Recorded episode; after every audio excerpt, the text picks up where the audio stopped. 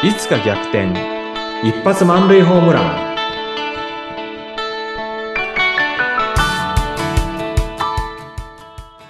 皆さんこんにちは。合同会社東きみなり事務所代表社員の東きみなりです。こんにちは、インタビュアーの山口智子です。前回から、東さん、英語に関するお話をいろいろ伺っておりますが、まあ、最初はね、すごく戸惑ったところからどんどん力をつけていってビジネスの場面で今も使っていらっしゃる英語ですが、今日はその英語の中でもどんなテーマでお話ししてくれるんでしょうか？そうですね。あの、英語っていろいろ苦労は多いと思うんですけど、私がやっぱり苦労したのは前回お話ししました香港の英語がなかなか聞き取れなかった。まあ、聞き取れないってのは別に香港だけじゃなくて、リスニングっていうのは、な、なかなか難しいですよね。はい。だからちょっとリスニングについてお話ししようかなっていうふうに思います。いや、ぜひ、リスニングテスト苦手でした。リスニングテスト難しいですよね。何が来るかわかんないですしね。はい。うんえーこれはリスニング、東さんはどんな風に考えていらっしゃるわけですか？リスニングは、あのーどうやったらリスニング力高まるかなと思って、で、いろんな方法を試したんですね。で、試した中では、やっぱり、あの、ラジオの英会話の番組を録音して何回も聞いたりとか、それから、あの、まあ、関東に住んでると、アメリカ軍のね、あの、英語の放送っていうのが、まあ、当時は FEN って呼んで、今はちょっと名前変わったみたいですけれども、あの、それをこう聞いてみたりとかしたんですけども、ラジオの英会話っていうのはテキストがあるから、まあ聞いててもテキスト見ればなんとなくわかるんですけれどもね。うんそのアメリカのラジオ放送っていうのはテキスト、文章がないから、もう早い放送だと何言ってるかさっぱりわかんないんですよね。うんうん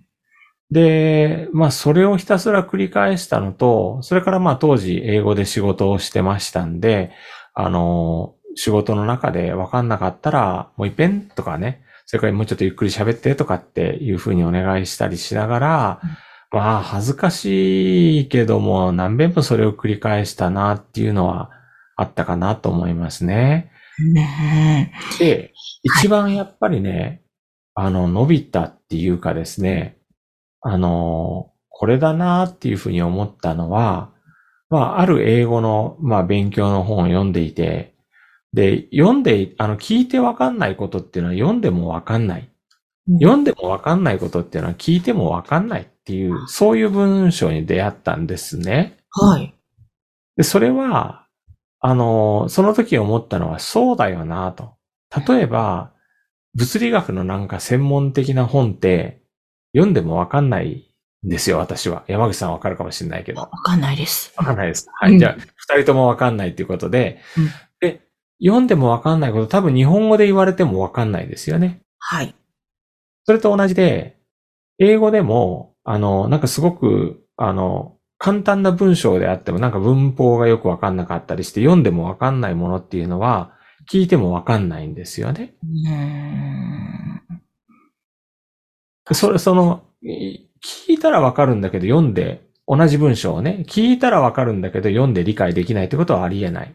ああ、そっかそっか。そうなんですよね。だからじゃあどうしたかっていうと、うん。あの、英文をたくさん読むようにしようと。でそうすると、読める、あの、文章が増えれば、あの、聞いてわかる文章も増えるよねっていうことで、うん英語はその時からちょっと意識して読むようにしたんですね。うーんえ、これ英文はどういう、例えば新聞とかそういうことなんですか？新聞だったり、なんか、英英語のなんだあの、タイムとか、ニューズウィークだとかね。そしたらね、次のことが分かったんです。それをやってみたらね。はい。つまんないと思った文章、いくら読んでも頭に入んないっていうのが分かったんですよ。興味がないことっていうのは、いくら読んでも頭に入んないって分かったんですよ。当たり前だけど。はいはいはいはい。そうですね。日本の本でもそうですね。日本語でも。そうですうんうん。じゃあね、あの、興味があるもん読もうと思って、まあ、当時はそのトーストマスターズっていうのに入ってて、それでそのまあ人前でスピーチをするだとか、なんか、まあ、トーストマスターズに必要な、あの、知識っていうのがね、あの、毎月トーストマスターマガジンっていう、あの、会員向けのね、会報がアメリカのあの本部から送られてきたんですけど、それをね、毎回読むようにしたんですね。で、それだったら興味があるエリアなんでうん、よくわかったんですよ。ほそうすると、一つ、そこを突破口になんか、あの、まずゆ、あの、読んでわかる部分が増えて、うんそうすると聞いてわかる部分も増えたなってなったと思います。へえ、そっか。じゃあ先に聞く方聞く方ではなくて、まず読んで、うん。というのは大切なんですね。そうですね。で、あの、つまんないもんとか、自分興味ないもの一生懸命読んでも、うん、あの、まあ、別にタイムズ、タイムとかニューズウィークっていう雑誌は別に悪く言うわけじゃないんですけれども、あの、やっぱり私たちの生活に関係ないものだとか、そういったものっていくら読んでも頭に入ってこないんですよね。辞書を引いてもね。なんか全体的な、あの、まあ、文化がわからなかったりとか、そういうなんかそこに書かれてる文章の背景になるものが理解できてないと、文章そのものが理解できない。し、興味を持てない。はい。そうですね。うん、あ、そっか。本当興味のある分野の文章をまず読むということですね。そしたらなんか興味が湧いてきて、うんなんか聞いてもなんかわかるようになってきたかなっていうところが一つあったのと、まあ仕事もなんていうのかな、あの、なんか、あの、知らない人の喋り方っていうの話って、なんか、やっぱり頭にスッと入ってこないんですけれども、よくこう一緒に仕事をする人っていうのは、その人の話し方だとか、なんか癖だとか、どういう人なのかっていうのは分かってくると、あの、だんだん聞いてて、この人何言いたいのかっていうのが分かるようになってくる。うん。このお付き合いの中から、だんだんその人に、この人はあの個性だとかっていうのが分かってきて、で、ああ、こういうこと言ってるんだなっていうのが分かるようになってくるんですかね。や、そうするとなんかすごい楽しくなってきますよね。分かると楽しくなってきますね。ねえ。いやー、いいな。なんか他にも今、うんなんだろうな、日頃やっていることとかもあるんですか？そうですね。あの、全然ね、あの、英語の勉強だと思ってやってるわけじゃないんですけれども、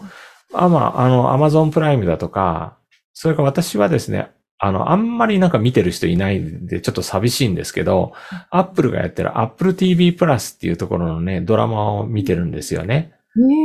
英語のドラマですけどもね。で、あの、字幕なしで見るほどなんか勇気はないっていうかですね、あなんかそ、そんな英語んもうなんか勉強しようと思って見てるわけじゃないんで、字幕付きで見てるんですけども、でも、あの、気になる表現とかあってあったら、あの、一遍止めて戻って、で、字幕を日本語から英語の字幕に切り替えて、あ、あこんな風に言ってるんだったって調べることはやってますね。あーやっぱり努力は欠かさないということなんですね。まあまあで、あんまり努力だとは思ってないんですけれども、楽しみなんですかね。う。うんん、うん、うん。いいな。やっぱり英語をそうやって喋ることができるようになって、お仕事でも活かしていると、やはり世界が広がるんだろうな、いいななんて思うんですけども、いかがですか、はいだいぶいろんなものが広がりましたか？広がったと思いますね。うん。あの、そうですね。あの、まあ、私はもうこの生き方っていうかこの人生しか知らないんで、他の生き方してないからわかんないですけども、やっぱり、あの、海外に行って、あの、その人、現地の人たちと英語でコミュニケーション取ることで、あの、その人たちが何を考えてるかとかっていうのがわかるようになったのと、うん。なんか人間って一緒だよねっていうふうに思うと、こう共通点っていうのもすごくわかるようになってですね。そういうところっていうのは自分のなんか視野が広がったっていうところでしょうかね。うん、うん、うんそ。れはありますね。なんかいいですね。本当ね、人間はみんな同じなんだなという部分の発見とか、あと、おそらく世界にいろんな文化があって、えそういうのをね、やっぱりコミュニケーションを通して、うん。自分の肌感覚でね、わかるっていいなぁ通訳とか返すんじゃなくてね、自分でっていうのが。そうですね。うん。まあ、あの、子供の頃英語ペラペラになったらいいなっていう夢はあったんですけど、気がついてたらなんかまあペラペラかどうかわかんないですけども、気がついたらそれに近い状態になってたっていうんで、夢を叶えようと思って努力したっていうよりも気がついたら叶ってたっていう、そんな状態なんで、夢ってもしかしたら、うんがついたら叶ってるもんなんじゃないかななんて最近思ったりしてます。おー、確かにこうなんか肩に力入れて、絶対それを叶えるぞみたいにやってる時って全然叶わないけど、なんかふと力抜いたら、あれ叶ってたみたいなの。そうそうそうそうそああ、そっか、それう。大切なのかもしれないですね。そうですね。わあ、なんか英語のお話から深いお話まで、ちょっと今日は伺いましたけれども。あ、よかったです。私もなんか話楽しかったです。あちょっとまたぜひ、この英語に関しては、興味ある方うんたくさんいると思うので、まだまだちょっといろんな視点でお話を教えてください。はい。ありがとうございました。えそして、東さんの会社のホームページ、番組の概要欄に掲載しております。えぜひ、東さんのコンサル受けてみたい、えまたは研修申し込みたいという方は、番組概要欄にありますホームページからご連絡ください。今日もありがとうございました。ありがとうございました。